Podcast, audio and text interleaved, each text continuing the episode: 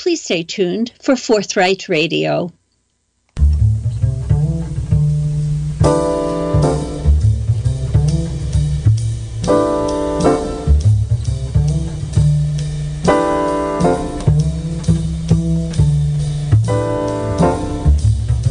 Welcome to this Forthright Radio for January 6th, 2021. I'm Joy LeClaire. We have a very full show for you today, our first in this new year. With us for the hour is Richard Kreitner. We'll be speaking with him about his book, Break It Up Secession, division, and the secret history of America's imperfect union, as well as how that history illuminates our current situation. But before I introduce Richard Kreitner, a moment to honor the passing of Carrie Dann, Indigenous leader, land rights activist, and water protector who died at the age of 88. Beginning in the 1970s, Carrie Dann and her sister Mary refused to pay grazing fees to the federal government over its repeated violations of the 1863 Treaty of Ruby Valley, which defined Western Shoshone Territory. In the 1990s, armed federal marshals rounded up the Dann sisters' horses and cattle in a series of sometimes violent raids, setting up a legal fight that went all the way to the U.S. Supreme Court and the United Nations. Rather different treatment than the Bundy family experienced, with far less claim to violate federal grazing laws. You can go to democracynow.org to view or listen to their interview with Carrie Dann. Carrie Dann, presente. Now, on to our show. Richard Kreitner has been an editor and writer at The Nation magazine since 2012. His essays and articles have appeared in the New York Times, the Boston Globe, the Washington Post, USA Today, Slate, and the Baffler, among other places. His latest book is Break It Up Secession, Division, and the Secret History of America's Imperfect Union, published by Little Brown and Company. His earlier book is Booked A Traveler's Guide to Literary Locations Around the World. With that, we welcome you to Forthright Radio, Richard Kreitner. Thank you so much for having me. I really appreciate it. Well, Richard, when our show ends, which is noon Eastern time, Proceedings are scheduled to begin at the joint, actually, it's 1 p.m. Eastern Time. Proceedings are scheduled to begin in the joint session of Congress to receive the certified electoral college vote of the 50 states, presided over by outgoing Vice President Pence. The runoff Senate election in Georgia appears to have resulted in both seats being won by the Democratic candidates. Raphael Warnock by a secure margin of more than 53,000 votes, and Jon Ossoff by a far narrower margin of just over 17,000, with about 2% of ballots uncounted, largely from precincts in which the Democrats are expected to win. This is considerably larger than the margin, margin with which Biden is certified to have won the presidential race in Georgia. Neither of the Republican com- um, incumbents have conceded the race, and it's highly likely that the results will be contested with an unknowable amount of time before the results are certified. Meanwhile, yesterday, the Pennsylvania Senate's swearing in ceremony devolved into a chaotic scene when state GOP senators refused to seat a Democratic member who had won reelection and whose election had been certified, they seized control of the proceedings from the Democratic lieutenant governor after his objections. And as we broadcast, pro Trump demonstrators are rallying in front of the White House, where Trump is scheduled to speak to them at any minute. For many, this seems a time fraught with danger and chaos, and many ask uh, can the Union hold together? Well, your study of the history of the United States of America informs your analysis. Please share with our listeners your thoughts on this historic moment now, and then we will explore the history itself. Great. Yeah. Thank you again for having me. I mean, a, lot to chew on there. Many of, of what of what you talked about seems almost as if as if ripped from the pages of my book, um, especially chapters about much earlier periods in American history where constitutional norms and practices and, and institutions were much more up for grabs than they have been for the last you know, 50, 100, even 150 years. Um, to just take one example, the what what happened in in Pennsylvania of of the Republicans refusing to seat a duly elected Democratic representative is very similar to the fights that unfolded in Congress and, and elsewhere around the country in state legislatures in the years after the Civil War during Reconstruction, when, um, you know, in Congress at least, Republicans who had been loyal to the Union refused to accept um, Southern members who had been elected to Congress because they, they disagreed as to whether the Southern states were back in the Union after having lost the Civil War or whether they needed to go through some kind of larger Reconstruction process in order for that to happen.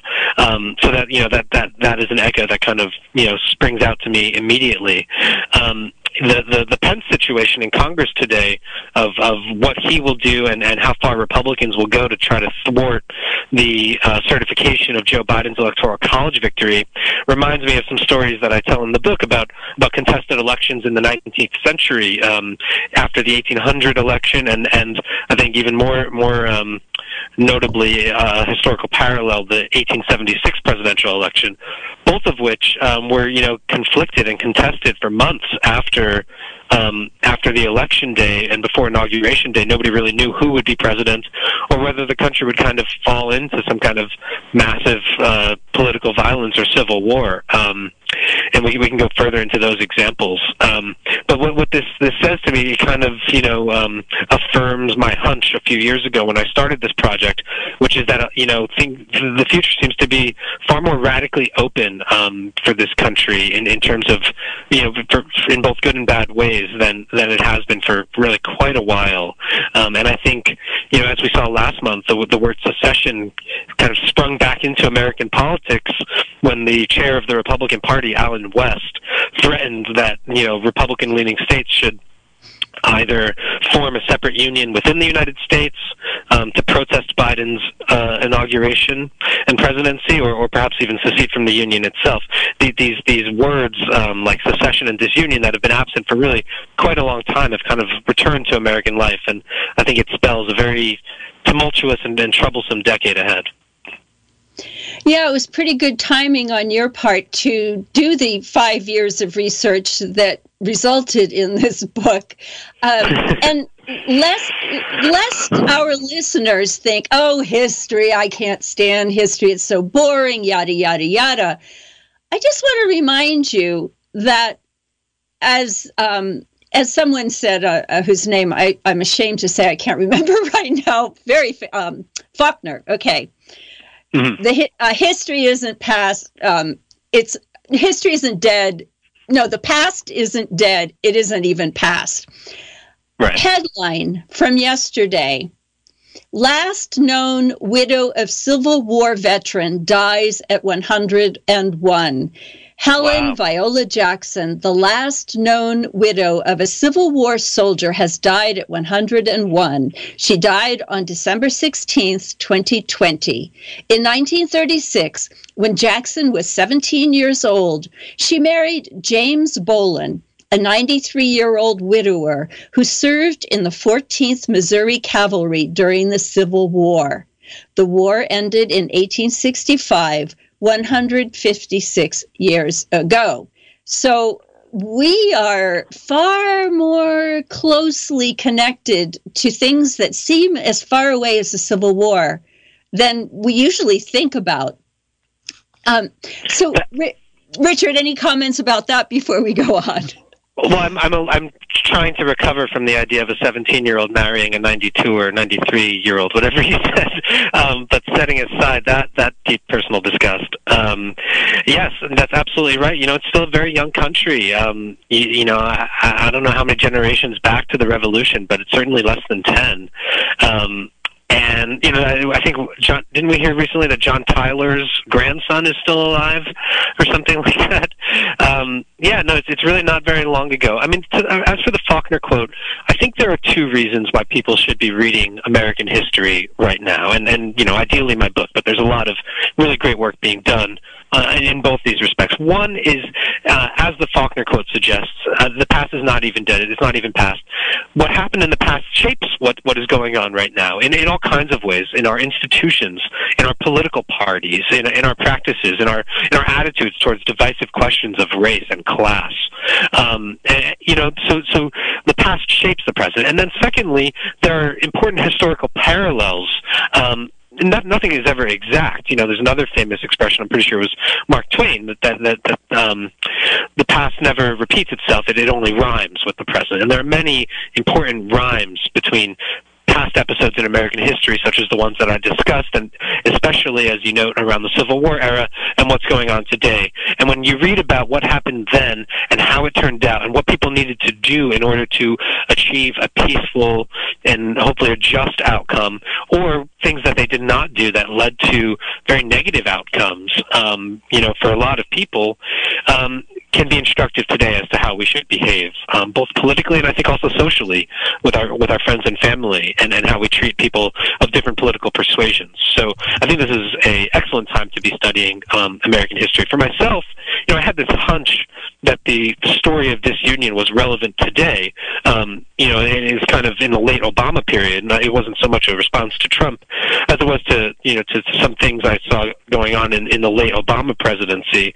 Um, but working on the book uh, throughout the Trump presidency offered, I think, something of a refuge from this this present day turmoil and and a, a, a certain um, consoling perspective um, on what was going on today in the past. And uh, just just one more thing. You know, a lot of people say that um, you know we've been through worse before as a country and we prevailed. So surely we will survive this too. But my studies of the past show that there was really no guarantee that we were going to survive um, either the Civil War as one country intact or other much less well known episodes in American history.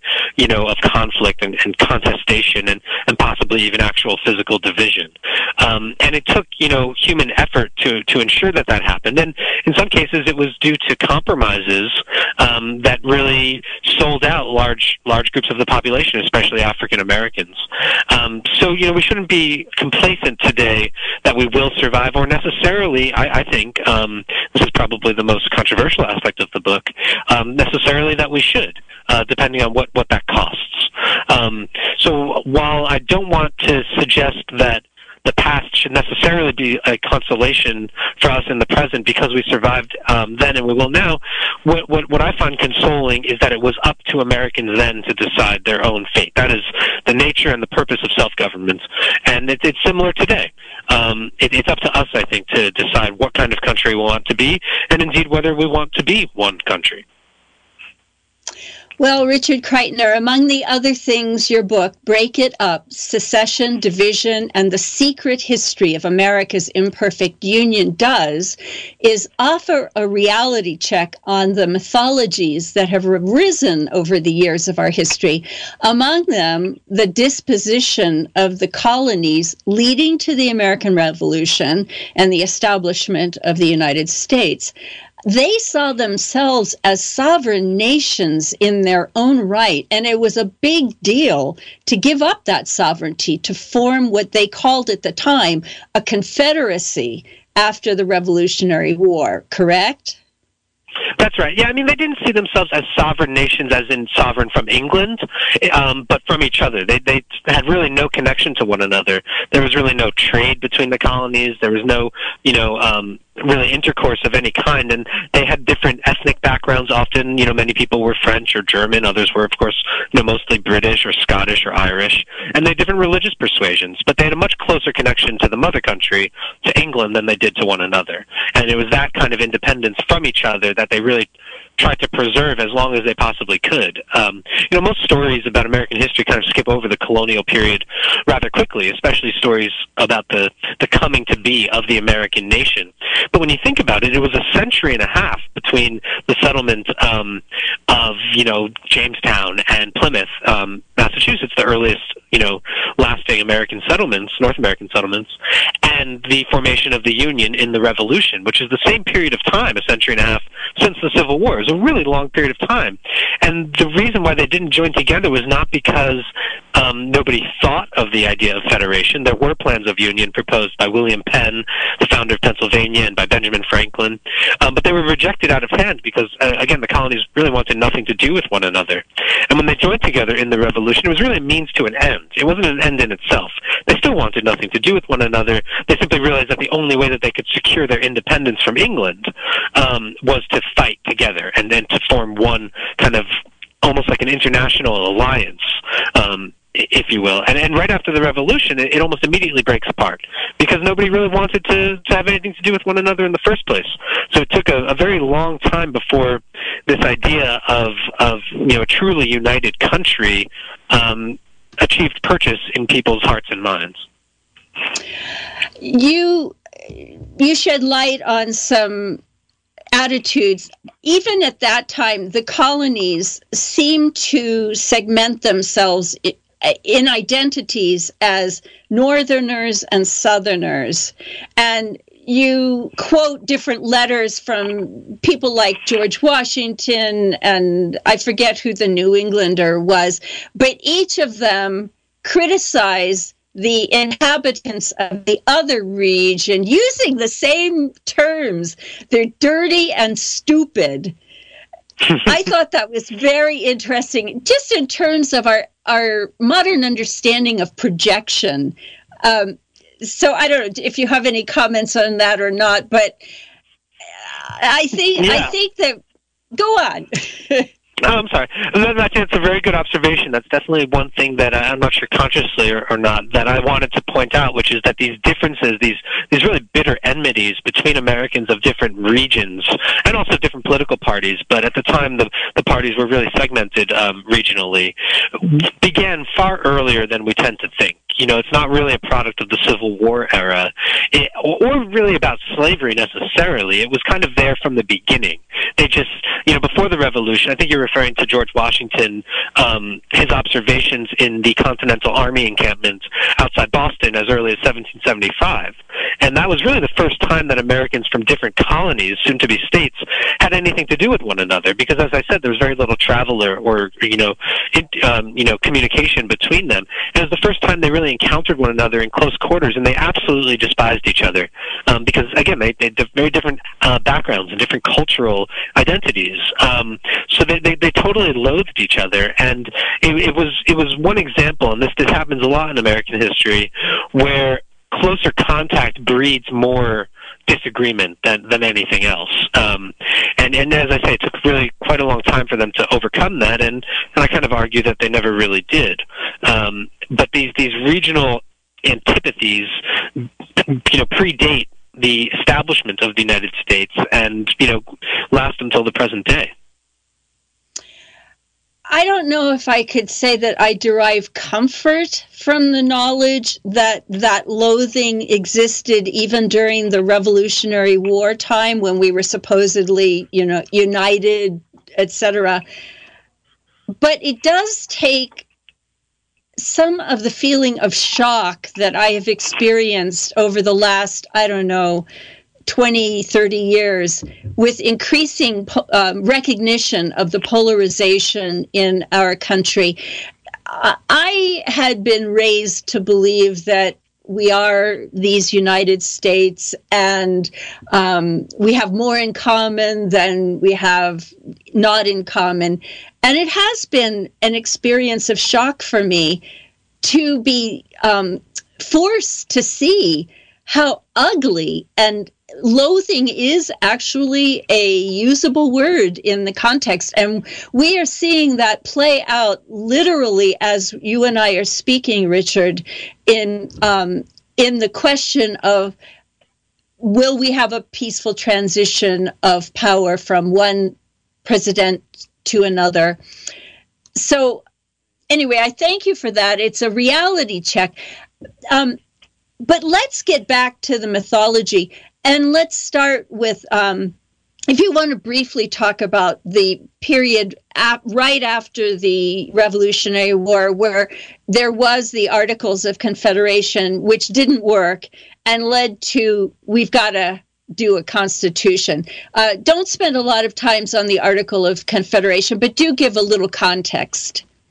I will. Yeah, I just want to go back just real quick because you mentioned that this belief that we are these United States, and I think it's very interesting that we often um, kind of invoke the name of the country as itself an argument about that country. And that's really how it began. It's, it's, it's a very weird name for a country to have. It's not France or China or Russia. It's the, United States of America. It's a claim. Um, and when you look at, at how it got that name, it, it's very clear that it's, it's kind of an ambitious name. It's an aspirational name. They weren't observing that the states were united at that time because they weren't. They were hoping that in time they would become united. But, but the name implies the possibility of its opposite. You know, the possibility that that which is united can come to be divided or, or, or disunited. Um, so the name itself, to me, suggests not so much what it purports to, which is union, but the ever-present possibility of its undoing, of disunion. So just a, a little riff uh, on that. The the period, the 1780s, I think, is one of the most interesting periods of American history because, as I said, they never really wanted to form a union. It wasn't the goal. It was kind of a, uh, an accidental byproduct of the revolution. So afterwards, they they kind of look around and they say, well, do we really want this country to work out? What would it take? Um, and the Articles of Confederation was a very weak constitution. A lot of people liked it that way because, the, um, you know, as we were talking about with the colonial period, they were jealous of their local prerogatives and, and kind of autonomy, and they didn't really want to give it up in order to form a stronger nation. Um, you know, some people did want to do that, George Washington, Alexander Hamilton, and that was largely because they thought that a stronger nation, a more integrated kind of continental economy would benefit them would re- you know to be to be frank about it would benefit really the one percent of that day and and enable them you know their profits to grow it was it was really a commercial um enterprise more than a political one. The, the idea of forming a so-called more perfect union. Um, so they, they, they take advantage of these crises that break out in the 1780s. Um, especially the year 1786. Um, uh, uh, there's a populist rebellion in Massachusetts, Shays Rebellion, um, of, of, you know former um, revolutionary veterans who are irate because of uh, high debts and high taxes, and they feel like um, you know they're being pinched for the for the benefit of the wealthy few. Um, so that's one crisis that the, the the nationalists, as historians call them, took advantage of in order to introduce a new constitution. Um, and there were bitter divisions um, between North and South and East and West over such things as whether to press Spain, which controlled New Orleans at the time and therefore the Mississippi River, um, to open up the Mississippi River to American traffic. Uh, it's a whole thorny, complicated issue, but you know, trade disputes was a major a major cause of, of tension between the states and between the regions. Um, but what happened ultimately is that they overthrew the Constitution as it then existed, the Articles of Confederation, and took it on themselves. These, you know, roughly forty or fifty men in Philadelphia to introduce a new one. Um, now that's essentially, I, I think, essentially a coup d'état because it was extra constitutional. The Articles of Confederation required unanimous support from the states for any amendment, and certainly for you know, throwing it out and writing an entirely new constitution. But when they introduced the new one in Philadelphia um, and, and put it to the country for a vote, um, it required only support from nine states uh, rather than all 13. Um, so, you know, and, and some of the states, Rhode Island, North Carolina, they held out for quite a, few years um, and argued that it was the nationalists, the people like Washington and Hamilton, who had dissolved the union that then existed and created a new one. Um, and I think, you know, we, we obviously have these mythologies, as you say, about the American founding and especially about the American Constitution. Um, but if it were to happen today, I think we would all be extremely alarmed and, and probably call it a coup d'état. Um, so that's that's kind of my take on the 1780s. It's kind of a a, a radical one, but um, yeah. Does that does that answer your question? Yes, it does. And you have a, a quote in your book. Uh, I'm not sure to whom it's attributed, but after Shays' rebellion, when the elites recognized they had to do something, um, they saw the, I'm quoting your book now, they saw the violence as heralding something, quote, rather worse than anarchy, a pure democracy, end of right. quote. And in the process of deciding what to do about that, they very explicitly recognized that it would be far easier to undermine pure democracy in a larger geographic area than a smaller one. And and you also um, kind of burst some of the recent bubbles of admiration around Alexander Hamilton. Um, would you would you share some of those burst bubbles and also the concept that the larger the geographic area, the less likely pure democracy can be part of the system? Sure. Yeah. I mean, this this was really the the kind of crucial insight that sent me down the road of this entire project, which was the the realization that as it was designed, and I think in in certain respects, as it as it still um, uh, uh, serves. Um, the Constitution and a large union, a large consolidated nation, really serves the purposes of the defenders of the status quo, especially in an egalitarian status quo, rather than those who are trying to redistribute property and power more equally. Um, and this was Madison's crucial insight that led to the Constitution. Because in the 1780s, there was this, this horrible economic depression that, that a lot of historians say was, you know, pretty much on par with that of the 1930s.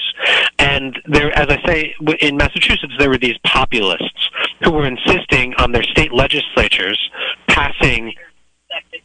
oh, excuse me. Are you there? Uh, yes. Hello. Oh, sorry about that. Um, there are these populists who were insisting on their state legislatures passing laws um, that would alleviate their, their debt and tax burdens. And they actually took over um, Rhode Island, is, is kind of the crucial state here, where this populist coalition came in and they passed paper money laws, which allowed debtors to much more easily pay off their debts. And this was horribly unpopular with the creditors, with the wealthy of, of that time. Um, and Madison realized that if you made the government across the entire continent, you know, so the Constitution bans paper money is kind of the first order of business when they get to Philadelphia because they all agree that um, we can't have these wealth distributing, you know, measures um, passing at the national level.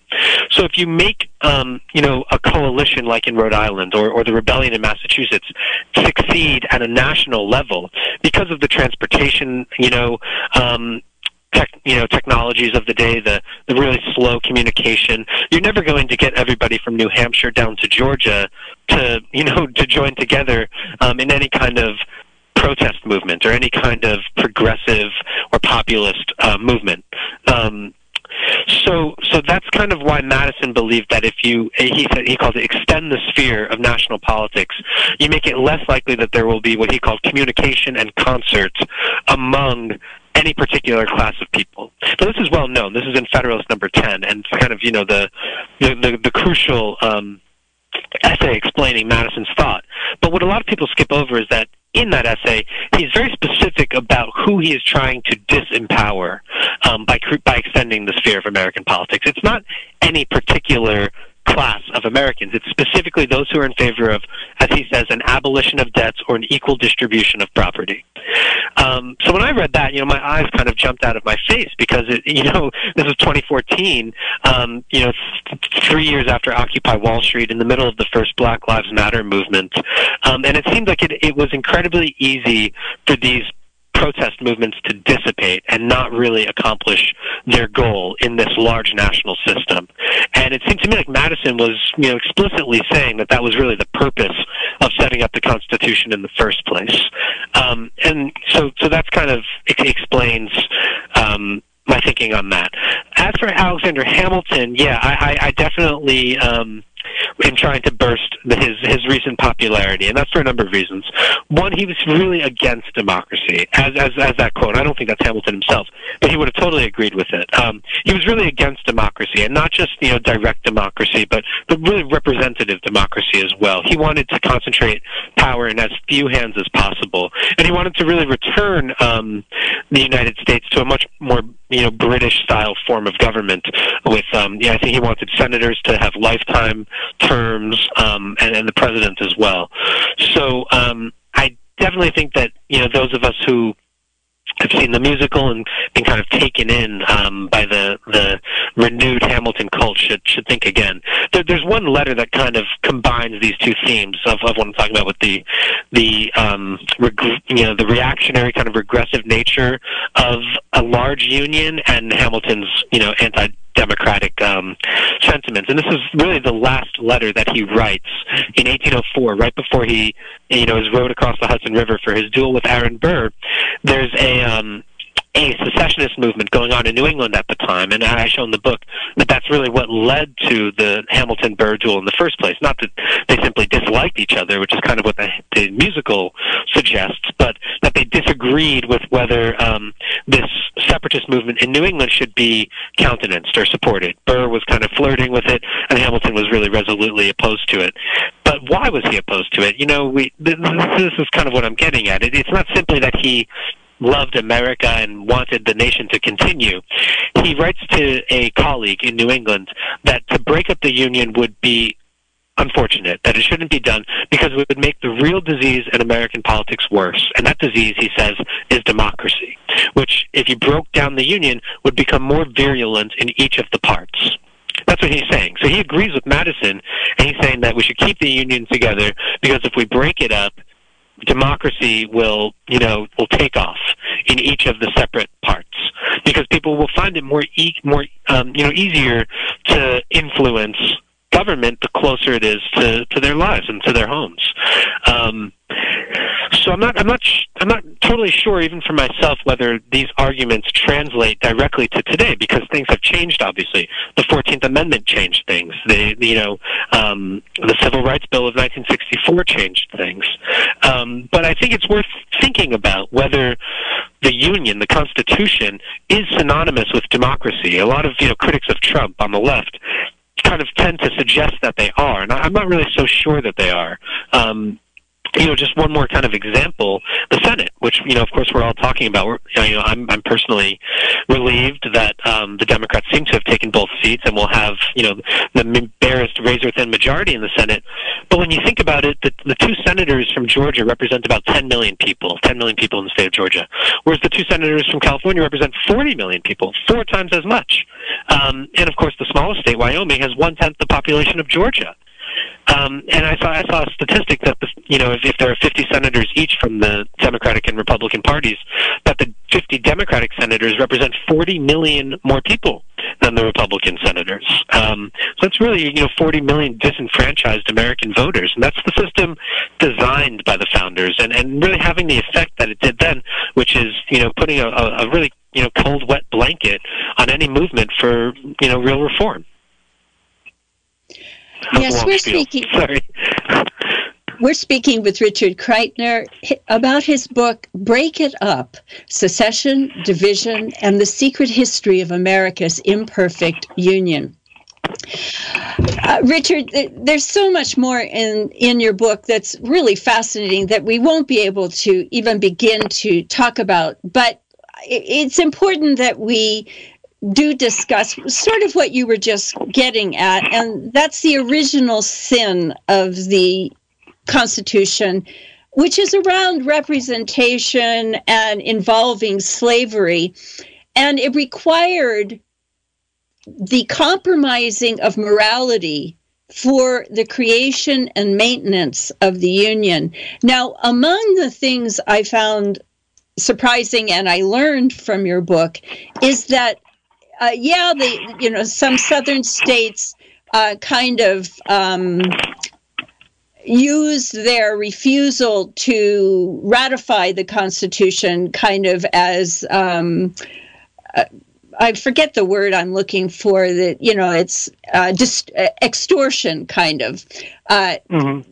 That that the you know the three fifth clause and all that kind of stuff. I'm I'm fairly sure our listeners are familiar with that. What I did not understand was after the Constitution was ratified by the nine colonies, the states, um, the history up until the Civil War, where it was the North that was mulling over the idea of secession. Would you share with our listeners that history? Absolutely. Yeah. I mean, this is one of you know my my really surprising discoveries. I went into the project with the hunch that it, it can't only have been the Southerners, the, the you know the future Confederates, who considered secession from the Union. It was probably you know other people who had the idea at other times, and that that's indeed true. You know, there's two kind of major Northern movements or moments of where Northerners are considering disunion. The first um, I, I mentioned before is the early 19th century, um, from about 1800 to about 1815, um, and you know the the Hamilton Burr duels is is part of that, and this was a New England response to the presidencies of Thomas Jefferson and James Madison, these Virginians, Republicans, whereas most New Englanders were Federalists, um, and especially to the Louisiana Purchase of 1803, which most Americans think of, and I think most of us are taught in school, was this great moment of nation building, where Jefferson, you know, for a mere pittance, $15 million, was able to double the size of the United States. Um, and who, you know, who could be against that? Well, the entire region of New England was, was, you know, fiercely against it because they realized that slavery would probably extend into most of that territory and that they would lose power um, in the Congress and, and in national politics. Um, and they thought that the country was big enough. And, and uh, so, so they opposed the Louisiana Purchase, and especially, you know, the creation of new slave states out of it, and they threatened secession, um, you know, unless um, slavery was was either abolished in that area or the Three Fifths Clause, which they now regretted um, agreeing to that compromise. Um, was repealed. Um, and then, especially, they were against the War of 1812, um, which they saw no purpose in fighting. They, they still had, you know, New England had still pretty close ties with Old England, with Great Britain, and they didn't want to fight the war, and they really tried to sit it out. Um, and there's this, there's this really dramatic moment um, at the end of 1814, going into 1815, when New Englanders gather in a convention in Hartford, Connecticut, and it's, it's widely believed in the country, and certainly in New England, where they wanted this to happen, that the delegates would announce New England's secession from the Union. Um, instead, they sent a list of demands to Washington, to President James Madison, insisting that he, you know, end the war, that he repeal the Three Fifths Compromise, that no two, um, that presidents not be allowed to come from the same state, uh, one after the other, um, you know, targeting this Virginia dynasty. Um, and it's very likely that if they didn't get their way, which they weren't going to get their way, that they would have seceded at another convention that they had scheduled for a few months later in Boston. But in the meantime, just as their delegates are getting, you know, these emissaries are getting to Washington with this list of demands, comes word that the war is over. A peace has, you know, peace treaty has been ratified in Europe, and they look like, you know, not only fools but traitors, and they're laughed out of town. And that's really the end of the Federalist Party. Um, so that's you know that's one kind of dramatic moment where where New Englanders threaten secession. And then the other one, these are really the heroes of of the book in my in my um, thinking, are the radical abolitionists of the 1830s through the 1850s who supported Northern secession from the Union to protest, and they believed actually practically undermine the institution of slavery. You know, they they really regretted these compromises in the Constitution, not only the Three Fifths Clause, but the Fugitive Slave Clause, which required Northern states to participate in the recapture and return of runaways from bondage. Um, and excuse me, another clause that required states to, or that required the federal government to help put down insurrections in the states, which was a, a provision responding not only to Shays' Rebellion, but to the fear of slave rebellions. Um, and the, these abolitionists believed that those guarantees effectively underwrote the price of slaves, because without them, um, the institution of, of human slavery would be much less secure, and therefore the prices would plummet because people wouldn't want to invest in, in such insecure property.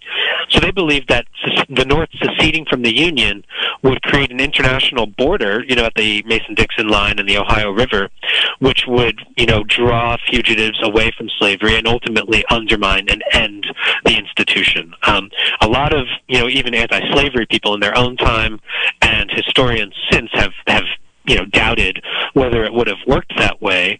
Um, some people accuse them of leaving the slaves in in, in you know in their misery. Um, and because these Northerners cared more about their own clean consciences than they did about ending slavery. I think that's kind of an unfair critique because they did have this practical vision for how it would end slavery. Um, but either way, I just think that there's something so bold and courageous about these um, these abolitionists who who really thought that the union, you know, as, as at the beginning, should be a means to an end, and that end being, you know, life and liberty and the pursuit of happiness rather than an end in itself, and that the country should only survive if it was going to be devoted to those kinds of ideals and, and protections for people's rights. Um, and I think that we could use, you know, I imply or, or say in the book, but I think we could really use a, a little hint of that today. Um, you know, we're about to inaugurate this president who's really staked his his coming presidency and really his entire political career on the idea and the possibility of compromise. Um, but I think what we learn from American history, from the, the southern, you know, extortionist threats that you mentioned, and also more recently from Barack Obama's presidency, is that by by saying that you you're going to compromise um, no matter what, you're really giving up ground. You're negotiating from a position of weakness, and you're letting the other side know that that you know they can threaten to walk away or to you know pull the trigger on secession or you know violence um, or some other kind of extreme remedy at any time, and merely by threatening to do that, they can get their way without even actually having to go through with it. Um, so that's kind of a, a long way from your question about the Northerners, but um, I'm hoping that readers, at least those on the left, and I think anybody would enjoy the book. Um, but, but you know, that's my political um, affinity. Um, I think should look to these radical abolitionists for for a taste of of the kind of gumption that I think is really required at this moment. Um, where they were they were calling Southerners on their bluff and saying, "Oh, you want to secede? Okay, go ahead. You know, we'll see how well that that that serves you." Um, and I think that you know we should we can use a little bit of that today. A short of secession, there were different movements of nullification. And I think that's a topic that is particularly relevant these days because of movements to nullify uh, different groups that claim uh, a constitutional authority to defy or ignore laws in sense nullifying them. Uh, talk about how this played out in in the situations you were already discussing Sure, yeah. I mean, that's another word that's kind of sprung back to American politics in a way that I think would have really surprised people 10, 15 years ago. You, you heard a lot about this um, with regards to Obamacare, people talking about nullifying Obamacare. And I think we're going to hear more about that in the next couple of years, depending on what legislation um, the, you know, the Biden administration and the Democratic Congress is able to pass.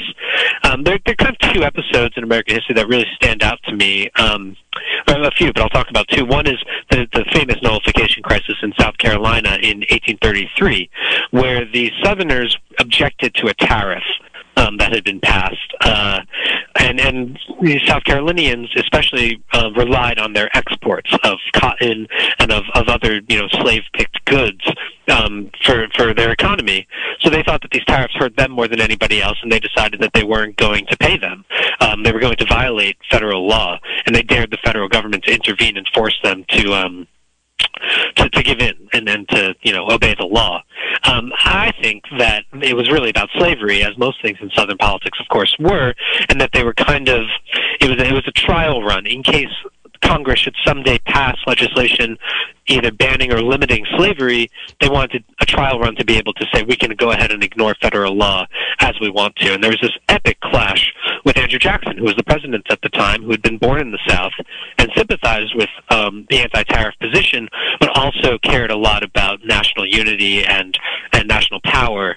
Um, and there was this, this showdown where they, they kind of stared each other down. Ultimately, as with everything else in American history between the Revolution and the Civil War, and really since since the Civil War as well, it, you know, the country survived and civil war was averted because of compromise.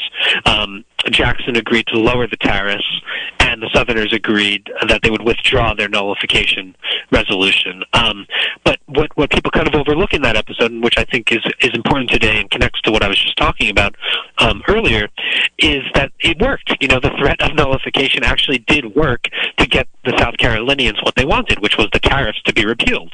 And that what that taught them was that, um, you know, as I said before, that that, they, that simply the threat of doing this kind of extreme action was enough to get them what they want. And I think there's a pretty strong case to be made that that's what convinced them in 1860, 1861 that threatening to secede from the Union or doing it would convince Lincoln and the Republicans to buckle and give in and give the South what they wanted, which was the repeal of the Republican um, platform, which which banned slavery from the territories. And you know, it's Lincoln's incredible heroism that he kind of called them on that bluff and and um, made them go through with their threats. Um, it cost a lot of you know lives um, and money, but um, but of course you know he won. Um, and then the other, you know, a lot of people don't realize, as as I was saying, that these these anti-slavery Northerners embraced disunion.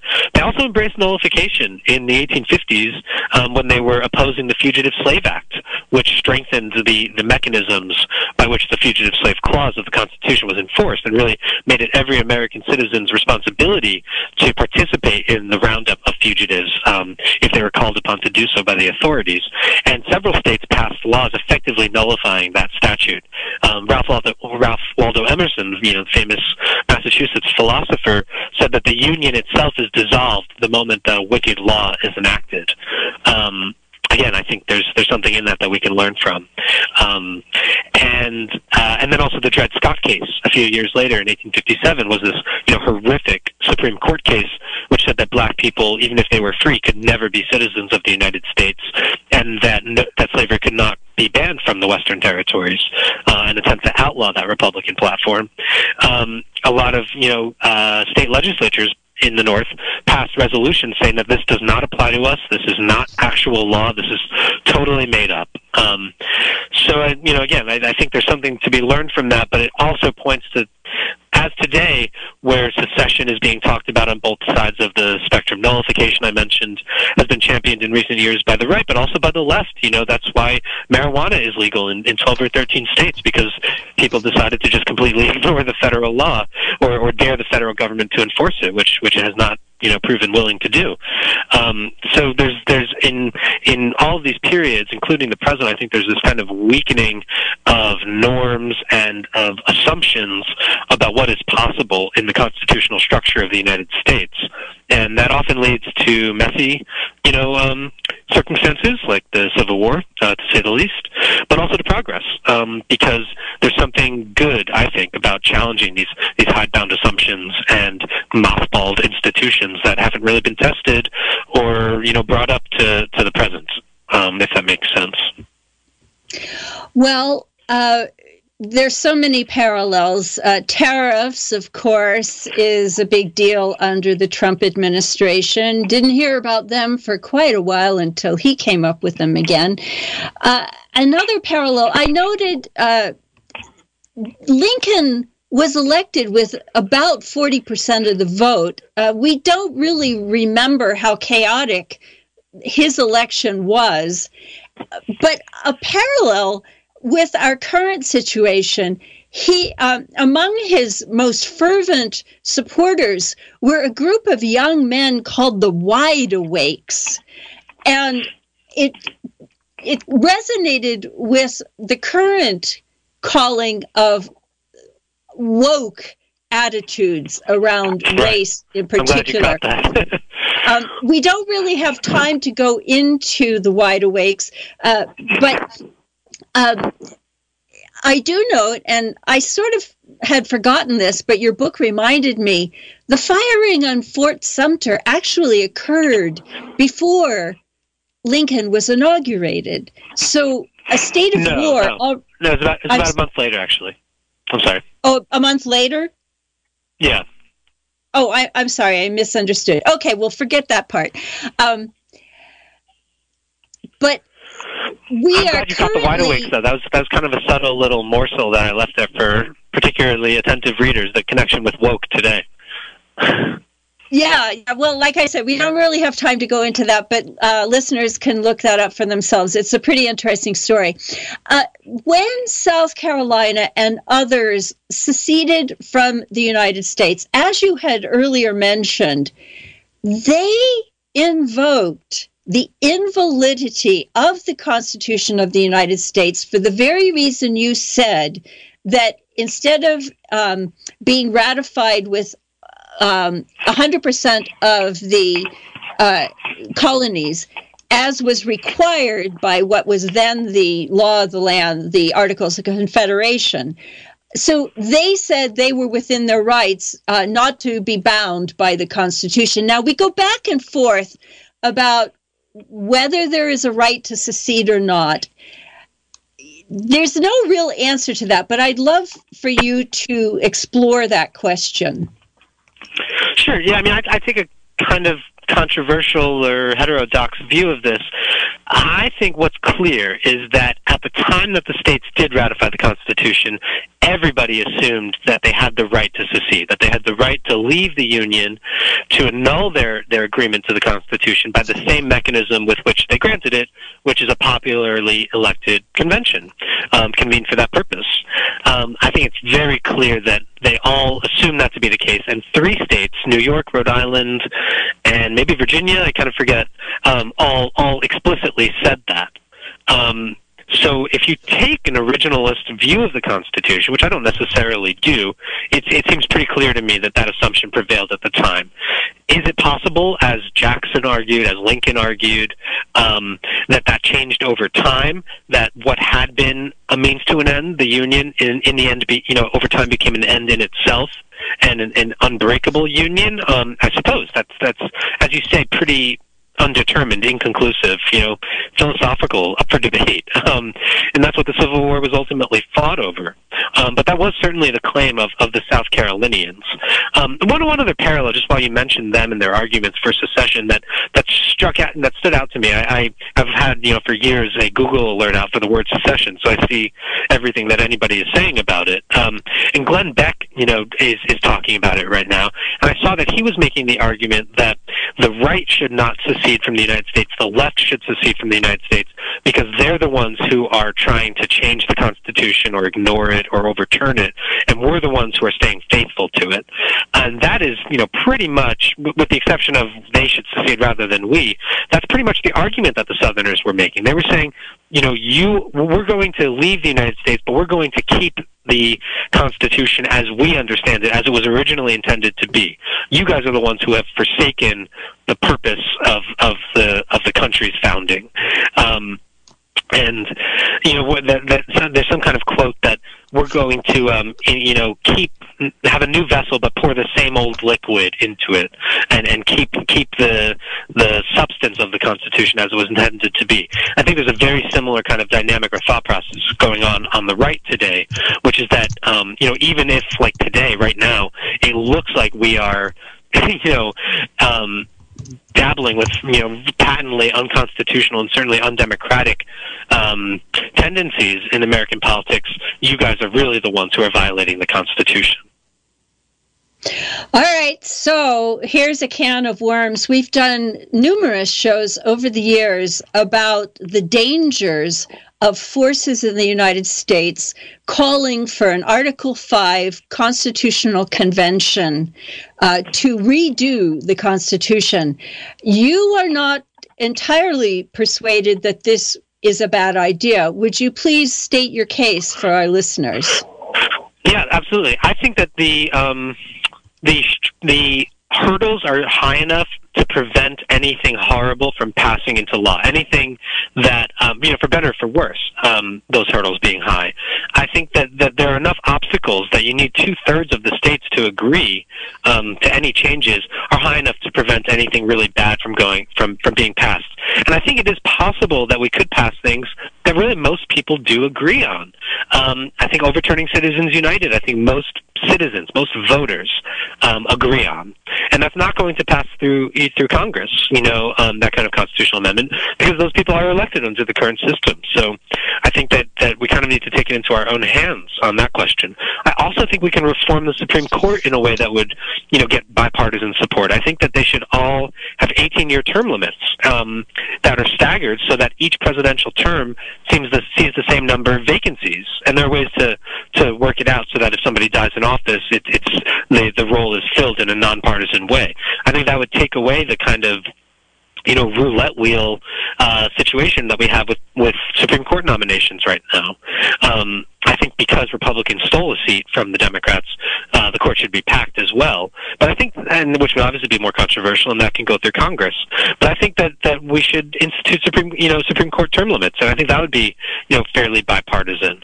Um, and I think there's a couple other things. I, I just I disagree with the argument that. Um, I just it's the the the anti Article Five argument seems to me to suggest that we're simply not capable of self government anymore. And I think that if we think that is the case, then we should say so and probably just pull the plug and then break it up. I see I see a constitutional convention as kind of the last ditch effort to save the country from total ruin. And if that fails, then then it's time to break it up.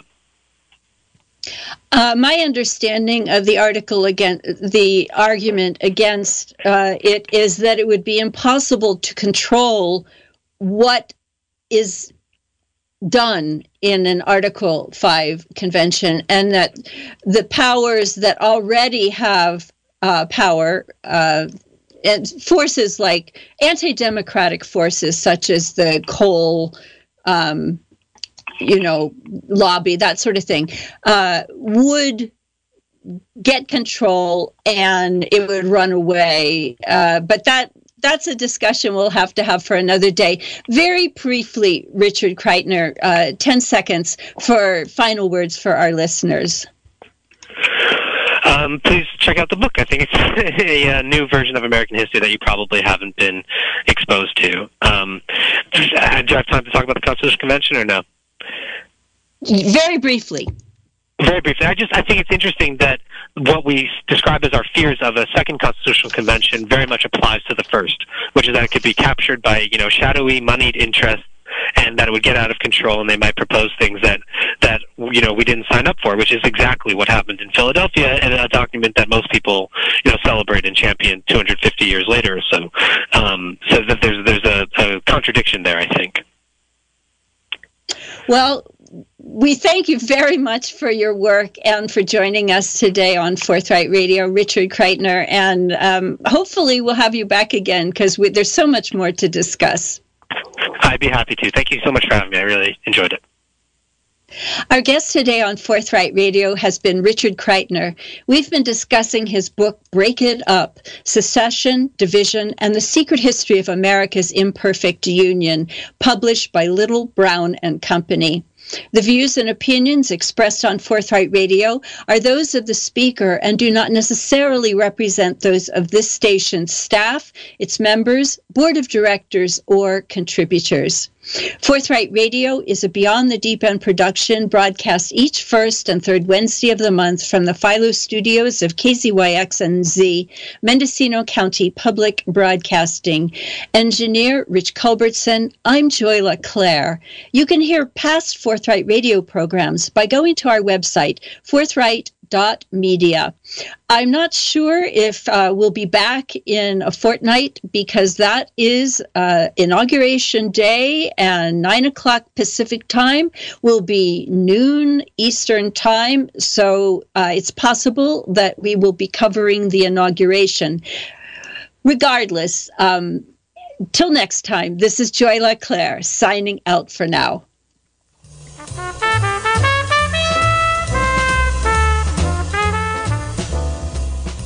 If you enjoyed this podcast, you can go to kzyx.org to find more shows and content like this one. While there, you can stream us live or check out our jukebox. And if you like what you hear, consider donating by clicking the red donate button in the upper right corner. We are Mendocino County Public Broadcasting, listener supported community radio. KZYX Philo 90.7 FM, KZYZ Willits and Ukiah 91.5 FM, and Fort Bragg at 88.1 FM. Thanks for listening.